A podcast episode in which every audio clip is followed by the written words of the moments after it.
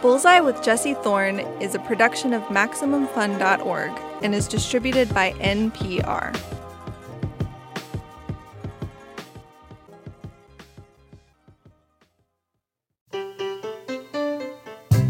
It's Bullseye. I'm Jesse Thorn. For most artists, it would be enough to have one signature hit, one all time great, like this one.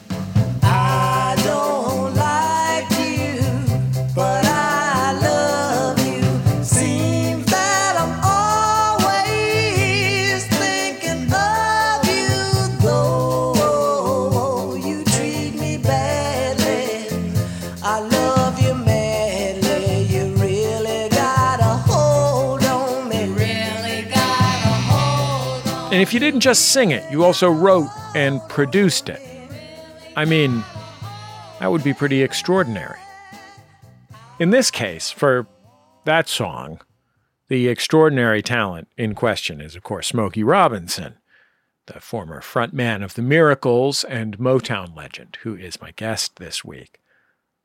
And Smokey didn't just write, record, and produce one all time great hit song. He is responsible for a pile of the greatest pop hits of the 20th century Tears of a Clown, Like a clown,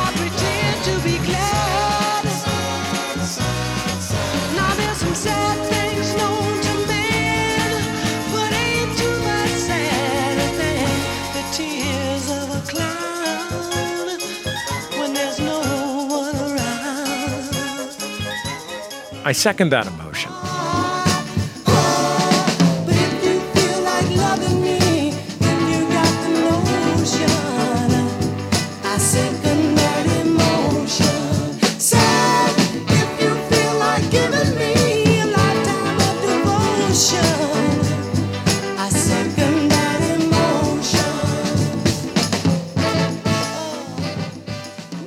But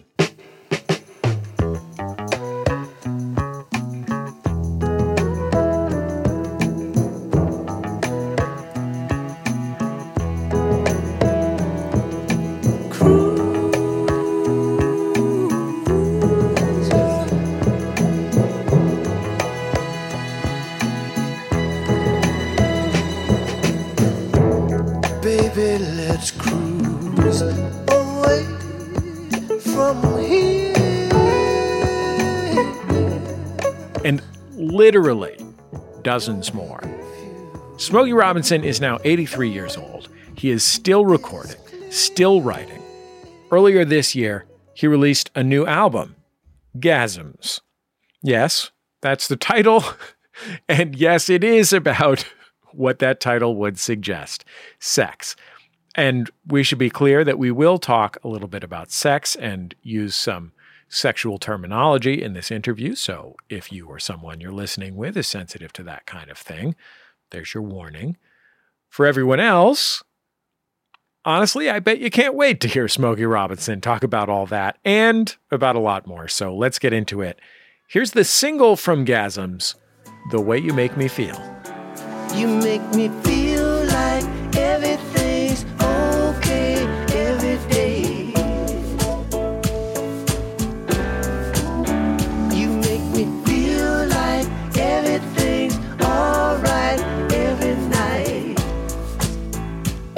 Smokey Robinson, welcome to Bullseye. I'm so happy to have you on the show. Well, I'm happy to be here. Thank you very much. And congratulations on this very horny new album. All right. That's a good description. Thank you. Did you have like a, a list of types of records you could make? And one said like uh, a dance record, one said, uh, and then just one of them said horny record question mark like on a whiteboard in your office. No, I did not have a list. I guess I guess the only thought there was the horny one. yeah, I didn't have a list. Was it a goal to make something that was um, that was not what people might expect from you? yeah, it was. I, I wanted to be controversial. I want to get that attention the, the, from the first drop. You know, people hear that word gasms, and um, eh, normally when you hear gasms, the first thought that comes to your mind is orgasm. You know, so Well, I sort of for yourself. Yeah, yeah, yeah, exactly. Smokey. I Yeah, would I- never I- think of something that dirty. I, know you wouldn't, but I'm just talking about the average person. I'm a public radio host, yeah, sir. exactly. Uh, You know, how dare I say something I've like never that? known the touch of a woman. but uh, anyway, yeah, I I wanted the controversy and and and and see when people when they hear it, they're going to know that gasms is any good feeling you might have. You know, I looked it up before I continued with writing the song. I started writing the song and I said, "Wait a minute, I better I better check this out for myself." So I looked up the word and um, and it was cool. But now it gives people a chance to make up their own minds as to what their gasm is when they hear it. Now, I'm so grateful to have you here. And, you know, I heard your publicist discussing your schedule getting out to promote this record. And the thought that I had was look, you're in front of me with your leg crossed, you are live and healthy, but you don't have to be working this hard. So why are you? Because I love my job. You know, I tried uh, retiring at one point in my life. And maybe uh, when I tried the retirement, I was too young to even think about retiring at that point. But uh, I was just retiring from the outer edges of show business, from being on stage and performing and doing those things like that, or recording and all that, because I was vice president of Motown. And I figured I'd just do that for the rest of my life, you know, just because, because I had been on the road, man, since I was 16 with the Miracles, you know, and we had done everything a group could possibly do two or three times. And we've been all over the world and all that. And uh, when we first started out, uh, there was a girl in the group who was my ex-wife, Claudette. In fact, today is her birthday, and uh, and so she was in the group. And uh, after a couple of years or so of marriage, we decided we want to have some babies, and we had seven miscarriages due to the fact that she was on the road, and the road is hard, you know. So anyway, she came off the road, and blah blah blah. And we finally had my my oldest son and my daughter. And when my kids were born, man, that really was a trigger for me. I just wanted to, hey, I, I, I want to be my kids, you know, and and, and I, I got a job, you know. It's not like a, so I told the guys I was going to retire, and um, they laughed at me because uh, you know we'd been together since we were like 11 years old. We grew up together and all that. So they laughed at me because they knew how much I loved show business, how much I loved being with them on stage and all that, you know. So they just laughed at me and left. so anyway, uh, and then um, prior to that time, uh, in 1967, man, Stevie Wonder had given me a track. And he came, we, we used to have Motown Christmas parties annually, every year. And all the artists were there. And um, so Stevie comes up to me, he says, Hey, man, I got this music on this track. And it's a great track. He said, I just recorded this track. It's a great track, but I can't think of a song to go with this track. So why don't you listen to see what you can come up with? I said, okay, man. So he gave it to me. So I took it home and I listened to it. And the first thing that I heard or the, the intro was bum, bum, bum, ba-da-dun, dun, dun, dun, dun, which is Ringling Brothers. That's Barnum and Bailey, baby. so I said, okay, I'm to write something about the circus uh, for this track, you know. And then I thought about it. I said, well, the circus, you know, I, I, if I'm going to write about the circus, I want to write something that's personal, something that's, you know, like heart wrenching or something. And so I thought about it. And when I was a kid, when I was in elementary school, one of our teachers told the story of Pagliacci. And uh, till this moment, right now, I don't know if Pagliacci was real or if he was just mythical. But anyway, the story of Pagliacci. Pagliacci was the Italian clown who was the headliner of the circus. People came to the circus to see Pagliacci. The animals and the tightrope walkers and the, all those people, everything was secondary to Pagliacci. They loved Pagliacci. And when he came on, they roared and they screamed and they, you know, uh, more and more, everything. So he was the man. He went back to his dressing room and he cried because he didn't have that kind of admiration from a woman. You know, he was womanless. So I said, okay, I'm going to write about Pagliacci, but I'm going to make it personal.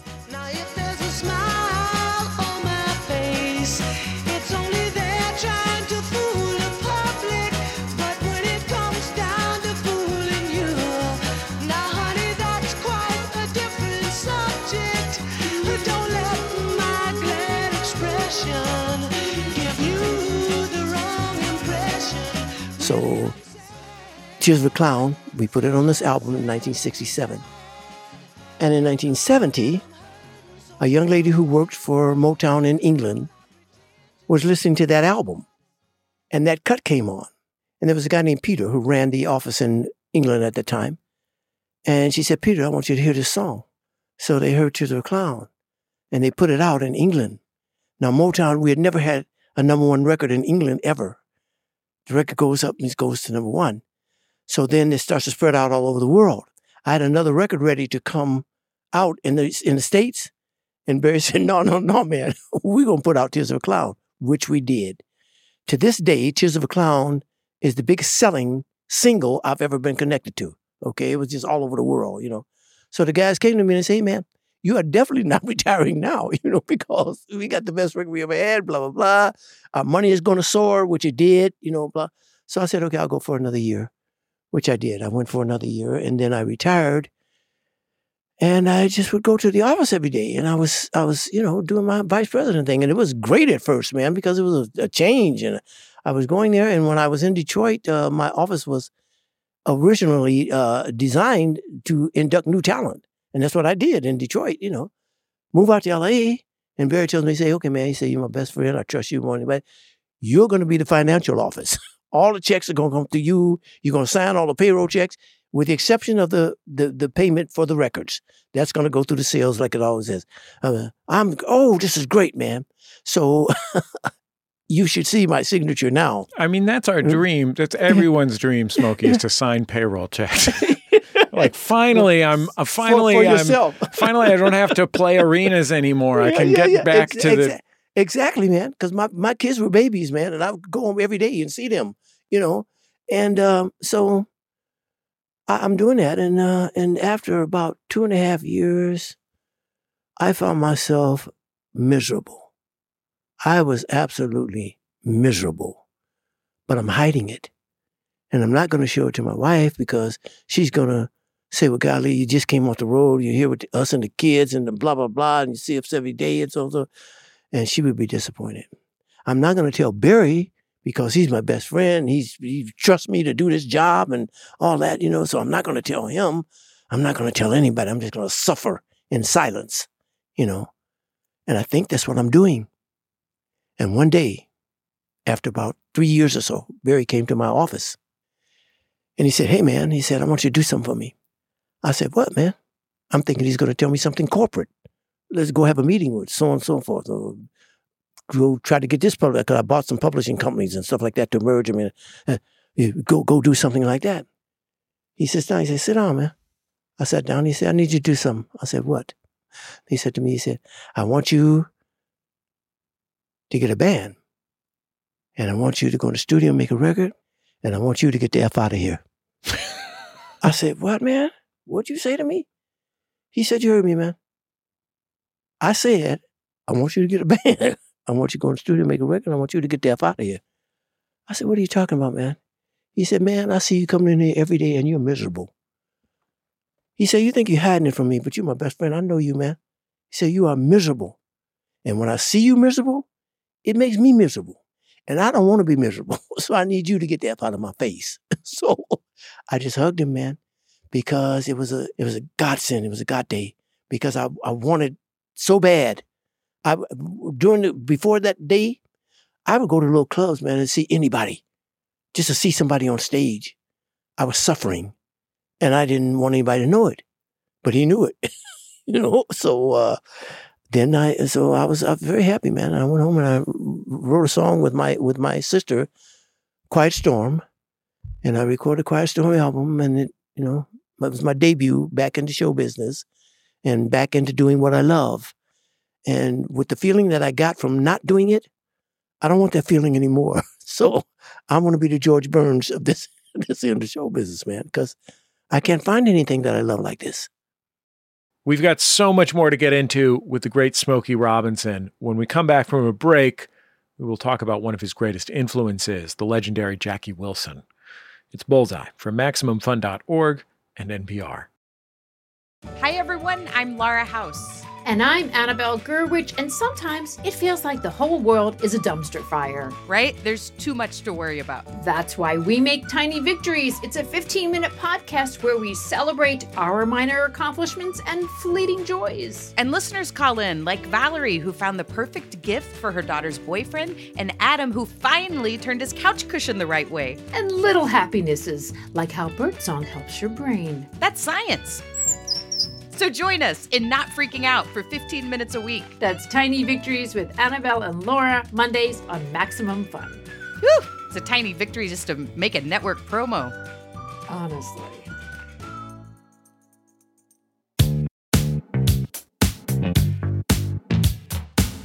Welcome back to Bullseye. I'm Jesse Thorn. If you're just joining us, I'm talking with Smokey Robinson. He was, of course, the frontman of The Miracles, a legendary singer, songwriter, and producer. I mean, look, the word legendary is a cliche, but I can't come up with a better one for Smokey Robinson. This is the man behind Tears of a Clown. I second that emotion and many, many, many, many more. His new album came out earlier this year. It's a concept record about love and intimacy called Gasms. Let's get back into my conversation with Smokey Robinson. It took me a long time after I had kids to feel like I felt comfortable slowing down to their speed. Yeah. Like I was, because among other things, like having kids makes you feel scared if you're the breadwinner in your family. Yeah. it, it makes you feel scared that you're not going to be able to put the pieces together right to support your family and blah blah blah blah blah but that energy that like drive forward is in opposition to sitting on the floor and putting blocks together with somebody Yeah, I, I was more afraid that my kids wouldn't know me, man. See, I was more afraid of that because the miracles and I were gone 90% of the time, 80% of the time we were gone. So I was afraid that my kids would know me. And I had waited so long for them. And I didn't want them not to know me. And I wanted to be there when they said their first words and when they took their first steps and all that. You know, I wanted to see that because we, you know, we tried so hard. And um, so I, I, I, was, I was more concerned about my kids not knowing me and not feeling, okay, here's dad you know, rather than I come in the house and say, "Oh, can I have your autograph?" or something, you know what I mean? So, but anyway, um, I, I tried the retirement. It just did not work for me, and uh, like I said, I can't find anything that fulfills me, like doing concerts and recording and doing the things that I do pertaining to entertaining. i mean you n- never stopped not just performing but writing songs like you wrote a volume of songs that c- can't come from the kind of person who's waiting for inspiration to strike. You wrote songs like it was your job because it was. And that's not something everybody can do. Like, not everybody can sit down and be like, all right, circus. I'm going to write a circus song. you know what I mean? And then write a truly great song. You know what I mean? But it, it- it's my love.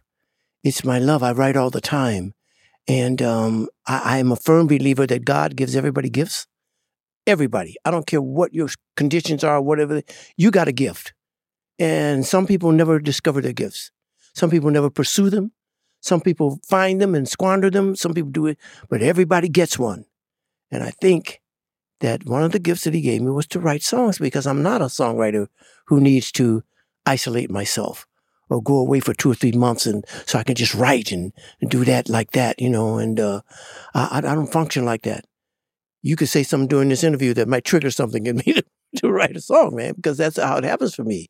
I can be, you know, in my car and see a billboard or read something in the paper or online or something, you know, that triggers something in me that wants to write a song about that. So I, I and- I've always been that way. I don't I don't need certain conditions to write, or and and people asking me, anytime, well, what comes first, the words or the or the, or the music? Yes, I, I mean, when you when you were a kid, you were a songwriting nerd, yeah, which is like a pretty unusual way to follow the music industry when you're 10 years old yeah, or whatever, right? Yeah. Like looking at liner notes Mhm. and what have you. yeah. I wrote my first song that anybody ever heard, other than my mom and me, when I was six, for a school play, And so I've been, I've been trying to write poems and songs and all, all my life that I can remember. It's just a part of me. It's what I do. And, um, and like I said, I can't find anything that I, that I love more than this. What songs did you admire when you were a kid?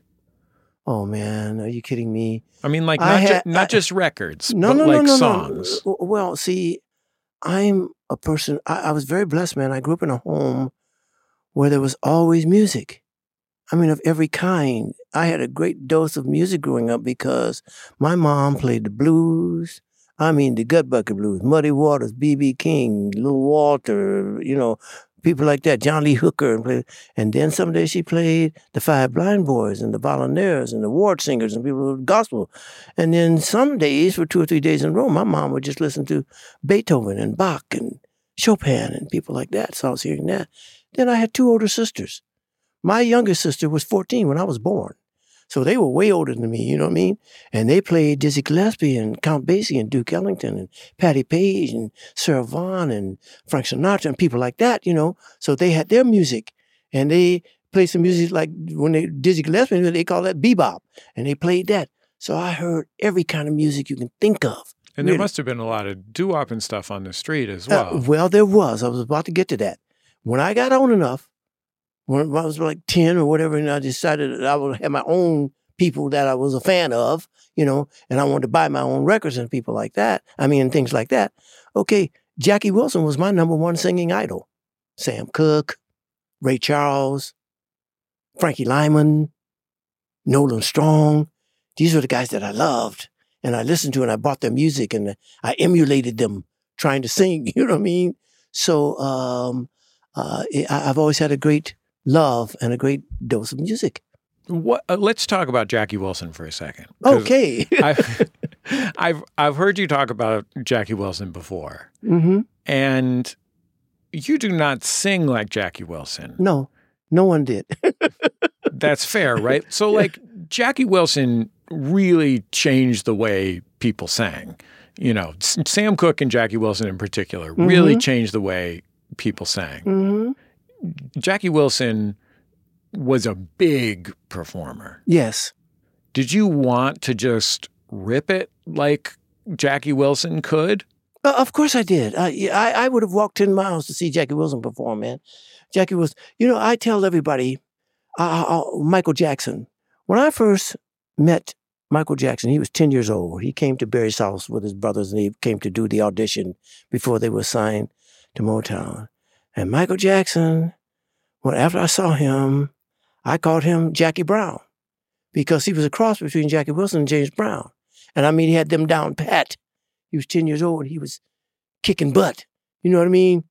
He was he was just dynamic, but he was a cross between Jackie Wilson and James Brown. So Jackie Wilson was dynamic.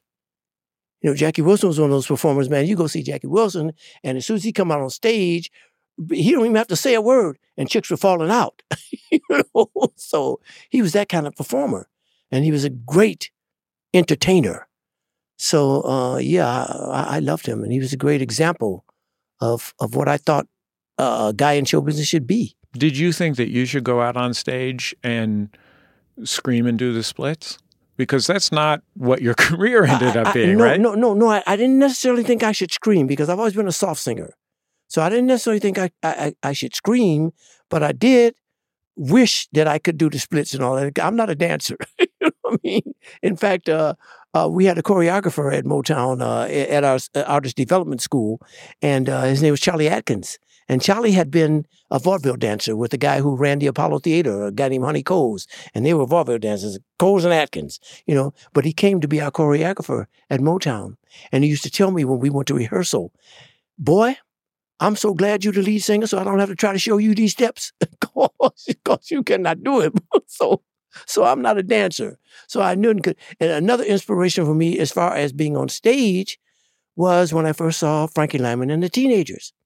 Now, they were more inspiration for me than anybody I'd ever seen up to that point, including Jackie Wilson, because they were my age.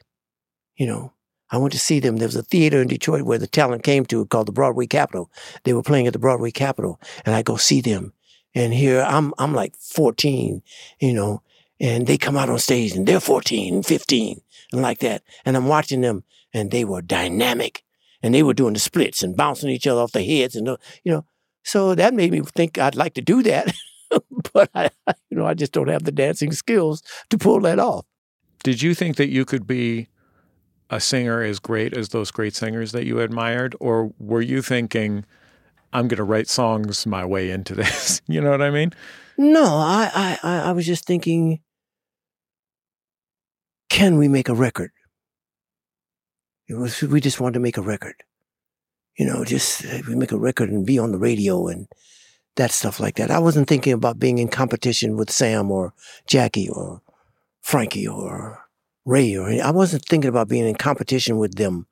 You know, I just want to make a record. Because there was, Yeah. you know, I read this piece that uh, my producers, bless them, dug up for me. That was an ancient Robert Christgau piece about you from the, like, I don't know, it seemed like it was around 1970, 1975. And he used a word, you know, he's not always dead on about soul and R&B. He was, he was a rock guy, but like he used a word that I thought was really telling and insightful, which was he described your performances as modest. Ah.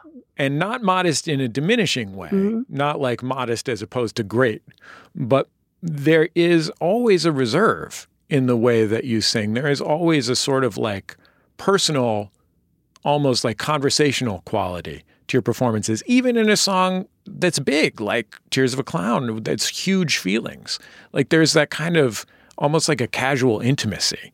You know what I mean? And that's a different thing from those people that you're talking about, even Sam Cooke. Well, thank you. I appreciate that. I, I appreciate that because it gives me an identity. See, I, I'm I'm glad that I have my own identity. I'm glad that I have my own whatever it is that is my own as far as being a singer. I, I don't necessarily, especially at this point in my life, or for many, many, many, many, many years, I wasn't trying to emulate any of those singers after I became professional. You met Berry Gordy auditioning for Jackie Wilson's management, right? Yes. So w- what was he doing there? Berry, uh, when I met him, man, he was just a songwriter and a record producer. Uh, he uh, had written all of the hit songs for Jackie Wilson up to that point. And that day, I tell everybody it was a God day because it was, because he didn't have to be there the day that we went to audition, but he was. And we didn't have to go on the day when he was there, but we were. And he was there because he had some new songs for Jackie. Among them was Lonely Teardrops.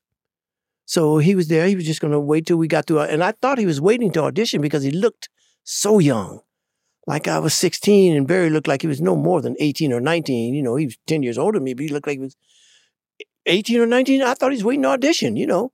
And he's just sitting there listening. And um, so he liked a couple of my songs because we sang five songs that I had written rather than some songs that were currently popular thinking that it would be an asset, thinking that they would say, "Oh, these kids got their own material. Yeah, we love them. We'll sign them." Well, they didn't like us at all because we were like the Platters.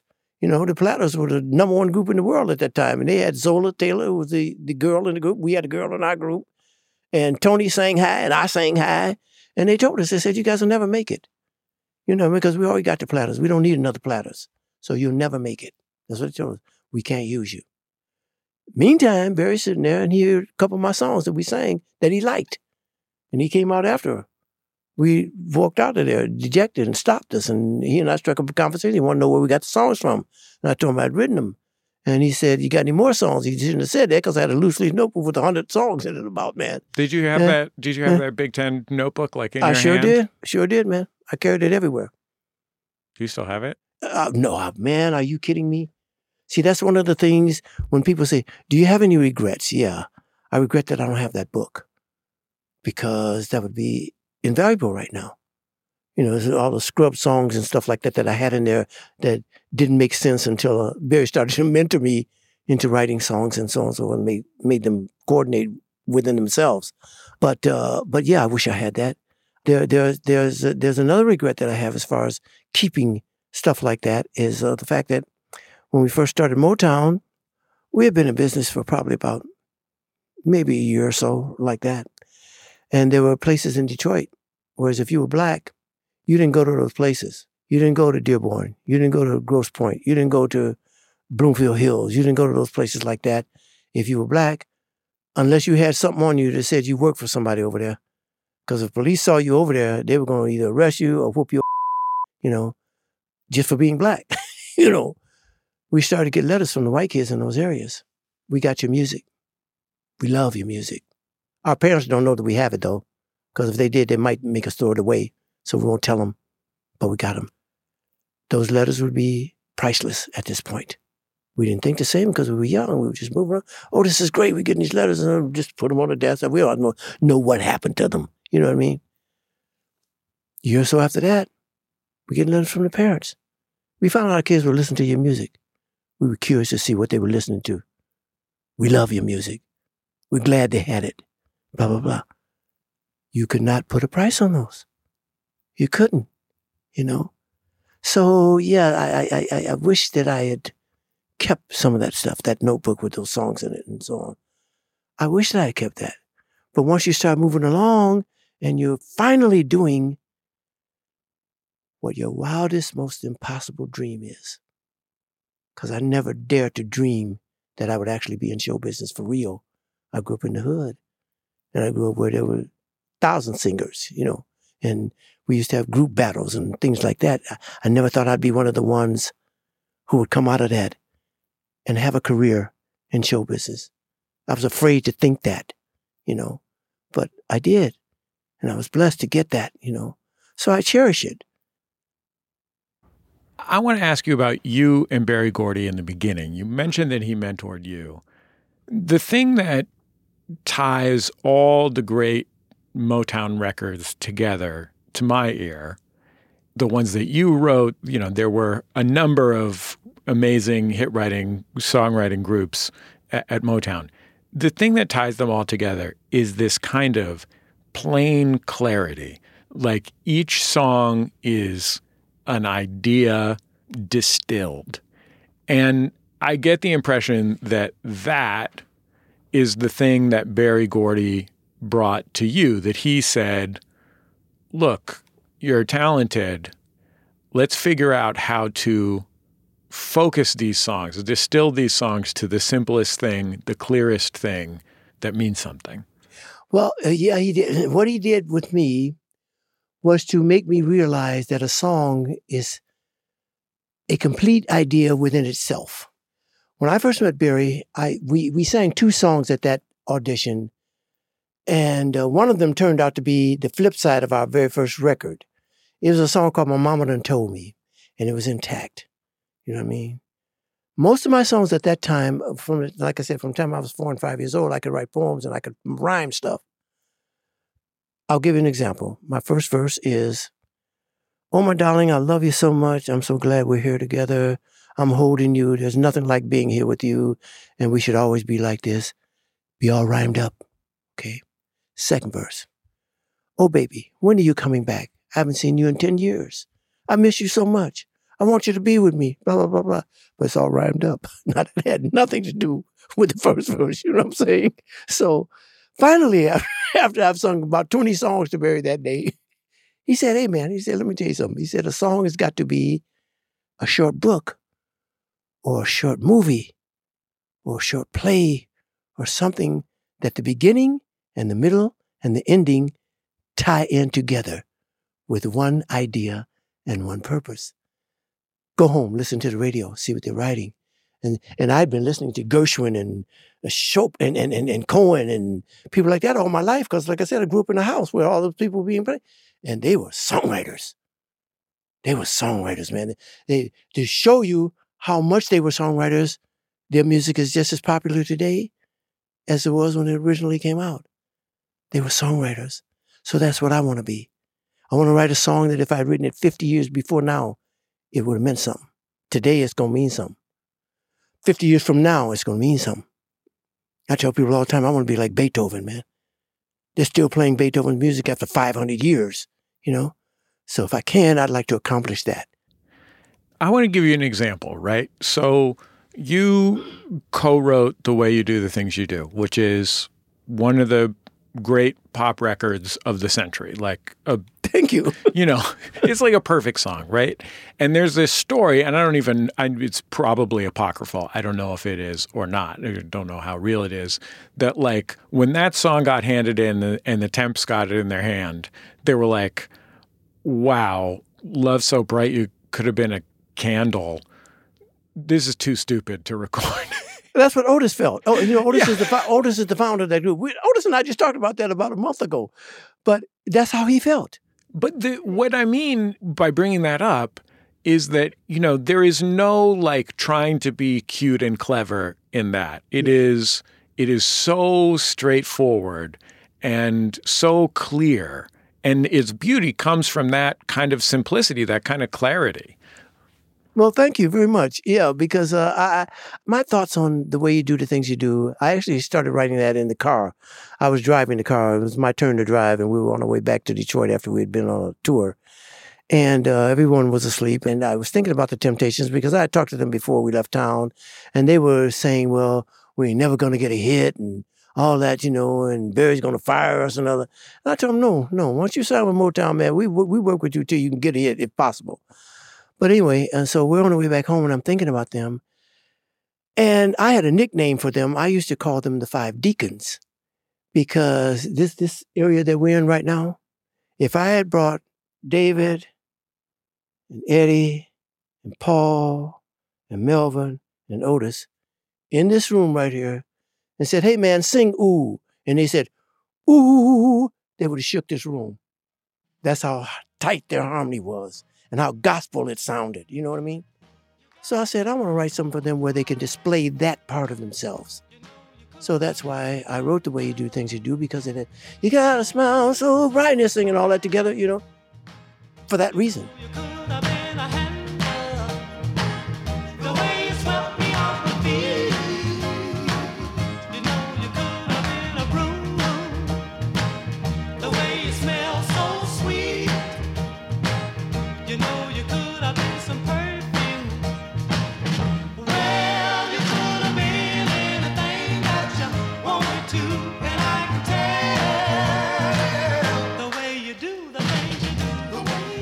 And I wanted it to be ear catching. Like you asked me about gasms, you know, earlier. I wanted it to be ear catching. So it was a, sort of like a, a little fancy. You got smile surprise, you know, you could have been a candle. But that's that's ear catching. Wait, wait, what is he saying? What what do you mean? You got, so that's what I wanted it to be. And um, at the time, we used to have contests at Motown for records. Uh, every Monday morning, we had a meeting in Berry's office that started at nine o'clock. If you got there at 901, you're locked out. And uh, all of the creative people were there. No salespeople, no anybody else, just the writers and the producers. And if you had a song and you had written it, say, for the Supremes, and they liked it, you were free to record it on them. Okay? It didn't matter that Holland Dozier Holland had the last five number one records on them. If you had a song and they liked it, you could record it on them. Okay? And then you bring it to the meeting, and we sat there and critiqued each other's music to make it better. We're all competing against each other now. But when you hear somebody's music, you say, oh man, if you had done so and so and so and so, that would have been much better. I'll give you an example. Tracks of My Tears. I take the Tracks of My Tears to the meeting. I've just finished completing the recording and stuff like that. I take it to the meeting. There's a passage in the Tracks of My Tears in between. It's sort of like a lead in between the verses. I need you, need you, need you. So now I take it in and I have ended the record with that. I need you, need you, need you. And everybody listened to it. And when it got through playing, Berry and Brian Holland of Holland Dozier Holland said, Man, what are you doing? I said, Well, what do you mean? What am I doing? I said, You think that's a hit? It could be, but what are you what are you doing? I said, What are you talking about? What am I doing? They said, You got one of the best choruses in the world.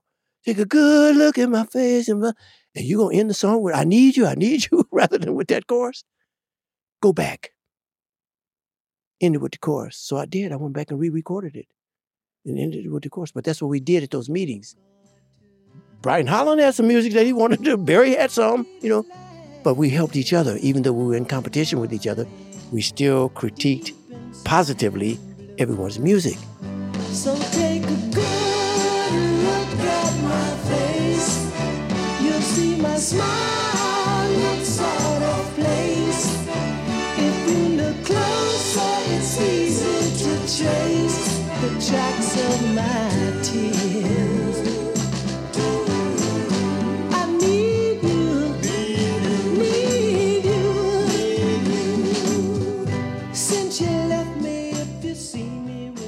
I want to ask you about one of my favorite, in fact, I might even say my favorite of your solo songs. And it's one from, you know, your your solo career had periods where you were really trying to figure out how to reach audiences. Yeah. And this was from one of them. It was from before Quiet Storm. It's a song that you wrote with your sister called Virgin Man Ah, that was a single. And like I was thinking of it because of the level of horniness in your new record. but I, it also very sincerely is like one of my favorite songs of yours of Thank all you. time. And I'm I want to play a little bit of it uh, for the audience who might not be familiar with it.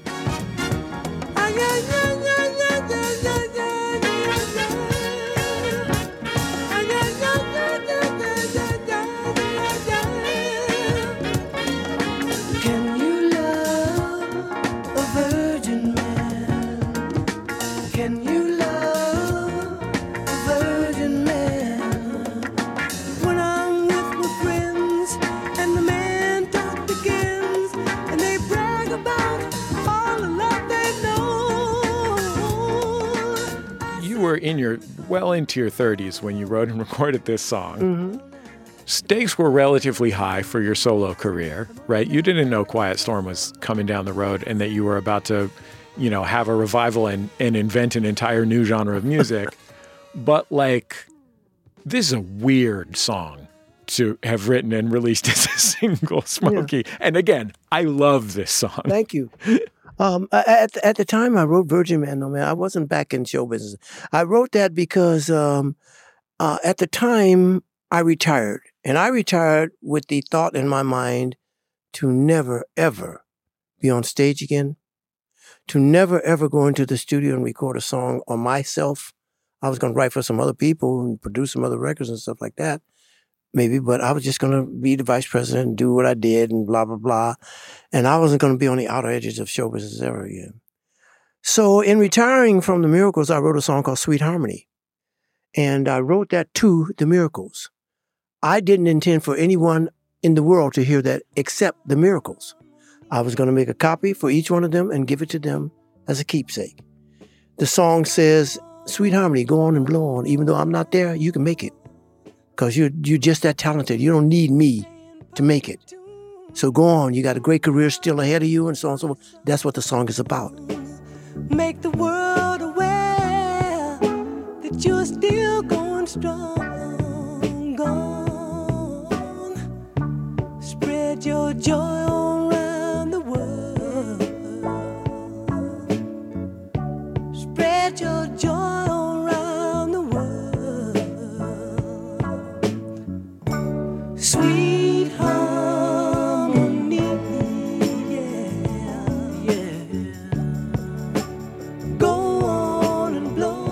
So I'm going to record it and give the Miracles each their copy, Just because you love it. just because I love them. Okay. So I did, and um, Suzanne de Passe, who was one of our top people at Motown, uh, she was our A&R director at the time, and she heard it, and she said, "Smoke," she said, "the world should hear this song." I said, "No, babe." I said, "I just want the Miracles to hear it. It's just a thing. I'm I'm out of show business. I don't want to." She said, "No, no, no, no, man."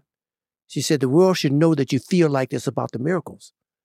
The world should hear this, because most groups break up negatively. Something's gonna happen negative, and they, you know." And she said, "The world should know that you feel like this, and this the world should hear this." So I kept saying it, but she finally convinced me. So I said, "Oh, okay, go ahead, release it." So she releases it, and she comes back to me about a week later and says, "You know, we need an album to go with this record because albums are what's happening now." You know, I said, "An album." she said, "Yeah." I said, "I told you I'm not doing it." Anyway, she convinced me. I, I, I made an album, and on that album, um, my guitarist, who is who is passed on now, guy named Marv Tarplin, who was the source of so many songs for me, so many popular songs for me. He was still with the Miracles, and he called me. And he said, Hey, man, he said, I'm leaving the group. He said, I want to come out to Los Angeles and be with you, and let's just write some songs.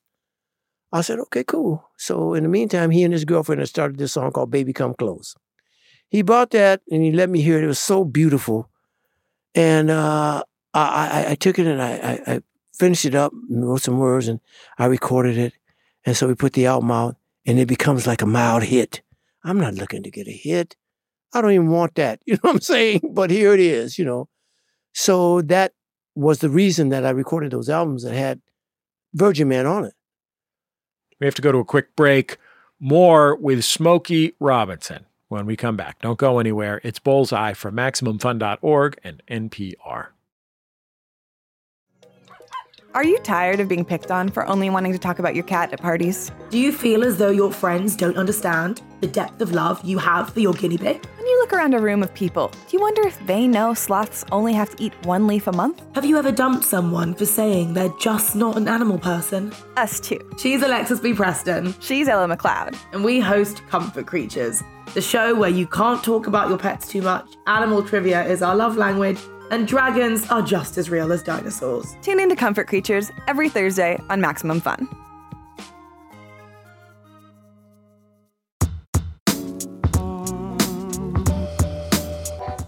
Welcome back to Bullseye. I'm Jesse Thorn. My guest is Smokey Robinson, the legendary Motown singer songwriter and producer. He's created dozens of chart topping hits. He has a new solo album out called Gasms. Let's get back into our conversation. Look, I'm going to go ahead and st- stipulate that you're a very good looking man, famously good looking man. You don't have to say anything about that. You don't have to say anything about it. I'm just letting you know, okay, right? And you have been a, a hit maker for a long time. You very well could have just been cutting records about how, look, maybe if not macho, like you weren't going to sing any songs about beating anybody up, but like how you were the king of love or something. You know what I mean? and you've written so many love songs, and so often they are about being a little scared, being lonely, like being worried. That is the kind of modesty that I was talking about, right? There is always like a little bit of reserve. It's not even like, you know, you were tight with Marvin Gaye. When Marvin Gaye sings a love song, it's about that like being enveloped in this sensuality and, you know, you're tied in to Marvin, right? Yours are always about sort of asking a little bit. You know what I mean? Like like being there and saying that kind of connection. Well, love to me is um, it's the greatest subject. It's the, it's the most powerful emotion that we can possibly experience.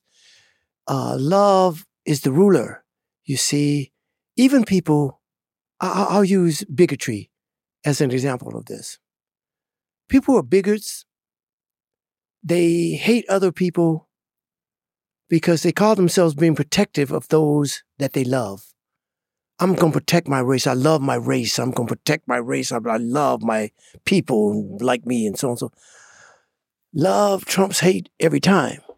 See, and uh, so love is the most powerful emotion that we can experience. And if I'm going to write, I want to be in the ballpark with something that's going to be interesting to people.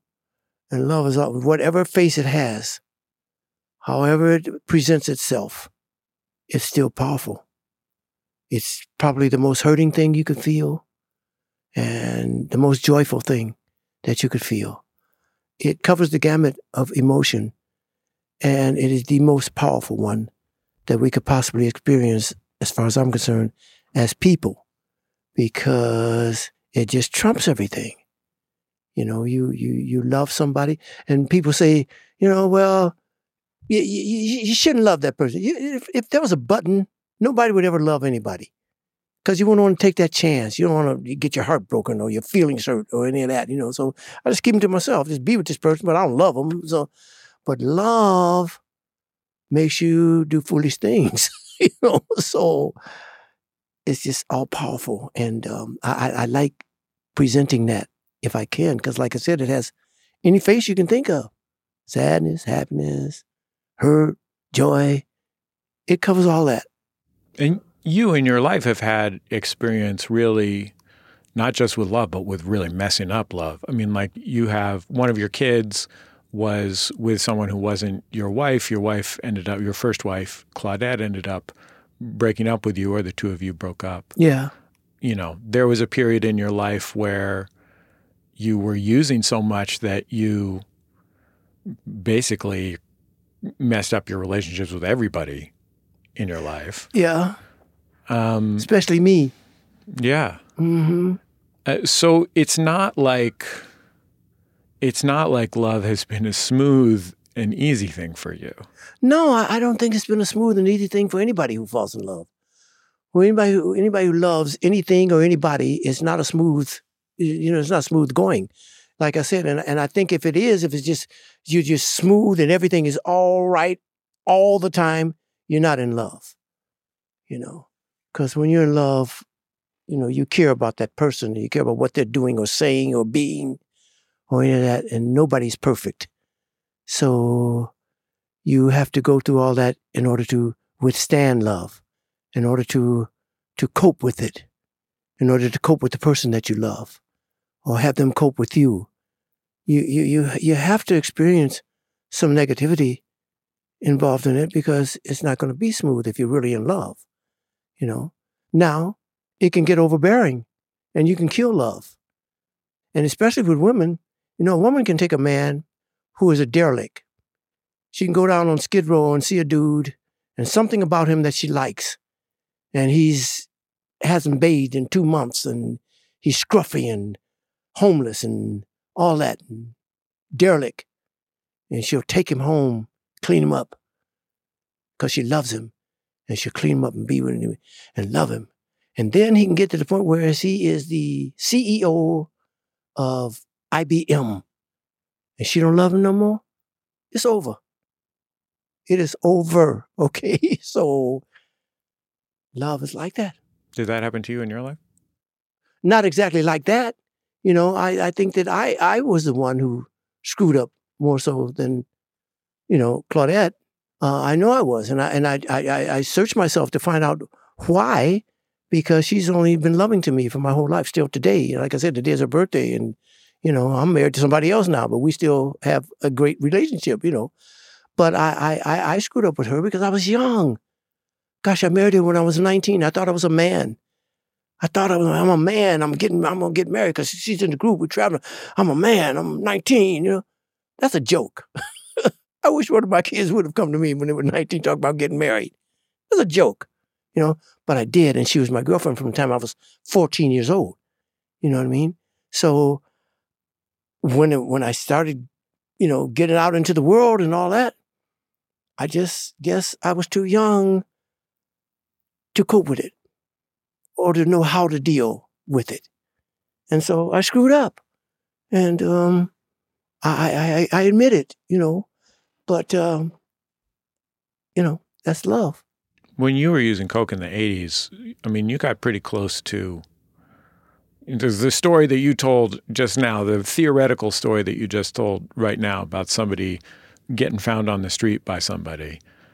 You know, five years ago, maybe Charlie Wilson was in here, a great singer. Yes. And Charlie Wilson was very literally living on the street for a Yes, Charlie's years. my brother. I know that, man. I know, you know, I've been Charlie, following Charlie, man, since the Gap Band. Right. And Yeah. you know, his his wife, you know, works very they're very, very much partners. Yes. Like that was their story. That was right? their story. Absolutely. and you know i couldn't when when i was reading about you using in the late 70s early 80s like i couldn't help but notice that parallel i thought smokey did not end up that far from that situation like if he hadn't gotten dragged to church one day that could happen to smokey robinson It could have happened to me, or I could be dead.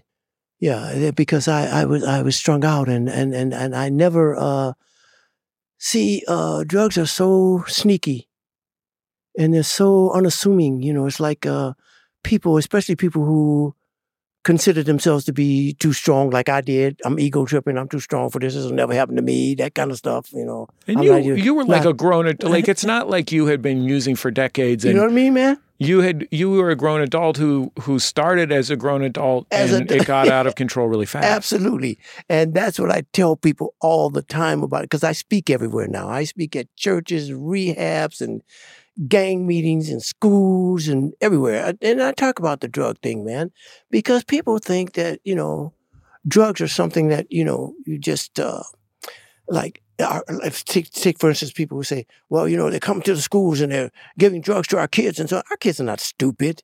You know, like some strangers are going to come to them and say, hey, kid, try this. And they're going to say, yeah. You start doing drugs with your friends, with the people you love, who love you. You start because you trust them and they trust you. So you're passing these drugs back and forth and you start with them. You don't start doing drugs with a stranger just comes off from nowhere and stuff like. And people have a mythical thing about that. Well, you know, if they if this person hadn't come along, no, no, no. You start with your best friend, with people that you've known all your life. You start with people you trust, you know, and that's how sneaky drugs are. And if you open that door, they're going to come in. You're Smokey Robinson Smokey, which means your public persona is, you know, if people think of Smokey Robinson, they think about the sweetness of your singing, they think about the sweetness of your songs, the coolness of, you know, Quiet Storm, they think about the relaxation of cruising, you know what I mean? These feelings of kind of gentle love. But that could be a lot to carry as an actual human being. Um, do you feel pressured to be that in the world? No, man, I really don't. Yeah, yeah. See, I think that when you flow naturally, I just flow like that, man. I, I, I, you know, I'm, I'm a people lover, and I just flow like that. I don't, I don't have to pretend, or uh, it's a burden for me to be who I am or anything like that. I just am who I am, and I've been this person all my life.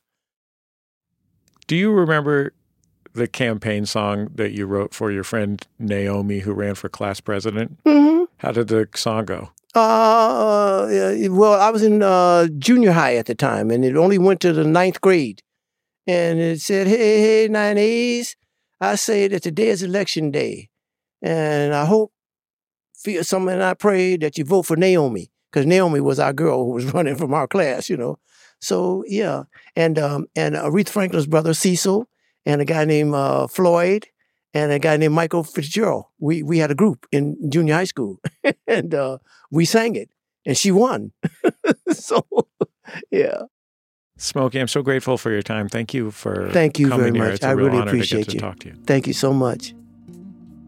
Smokey Robinson, folks. His new album is called Gasms. Let's go out on one more song from that record. This is Beside You. beside you. That's where I want to be forever. I'm like a soul lost in the river, searching for a helping hand. That's the end of another episode of Bullseye. Bullseye is created from the homes of me and the staff of Maximum Fun in and around greater Los Angeles, California. Here in my home, I have been thinking about the great Sinead O'Connor, uh, who was a staple in my home growing up. I have an Irish stepmother and uh, father who loved soul music, and the intersection of those things was the courageous and incredible Sinead O'Connor. And um, look, so many people have said so many things about her. I, I only wish I ever could have had her on this show. We, we tried many times. Um, and there, there just have been none greater than Sinead O'Connor. A- a- a- an absolute hero to me. And, um, and uh, I, I'm so happy that she's been so deeply appreciated, um, even if it is in, in the wake of the tragedy of her passing. Our show is produced by Speaking Into Microphones. Our senior producer is Kevin Ferguson. Our producers are Jesus Ambrosio and Richard Robey. Our production fellow at Maximum Fun is Brianna Paz. We get booking help from Mara Davis. Our interstitial music is composed and provided to us by the great Dan Wally, DJW. Our theme song is by the Go Team. It's called Huddle Formation. Our thanks to the Go Team. Our thanks to their label Memphis Industries. Our special thanks this week to NPR's Standards and Practices managing editor, Tony Cavin, for confirming that we can say the title of Smokey Robinson's latest album here on NPR without bleeping it. I, that might sound sarcastic, but I'm I am so sincerely grateful for the folks who handle standards and practices at NPR. It is always fun and delightful to bring them a conundrum like that one, and they're always so great. Just know there's there's good folks looking out for your ears at NPR. You can find this week's show on YouTube, on Twitter, and on Facebook, where we share all of our interviews. Tell somebody about it if you liked it. Or if you heard part of it, you're listening on the radio, you didn't hear all of it. Um, go to npr.org or MaximumFun.org, search for Smokey Robinson, or just uh, find it on YouTube and share it that way. I think that's about it. Just remember all great radio hosts have a signature sign off. Bullseye with Jesse Thorn is a production of MaximumFun.org and is distributed by NPR. Yes, beside you.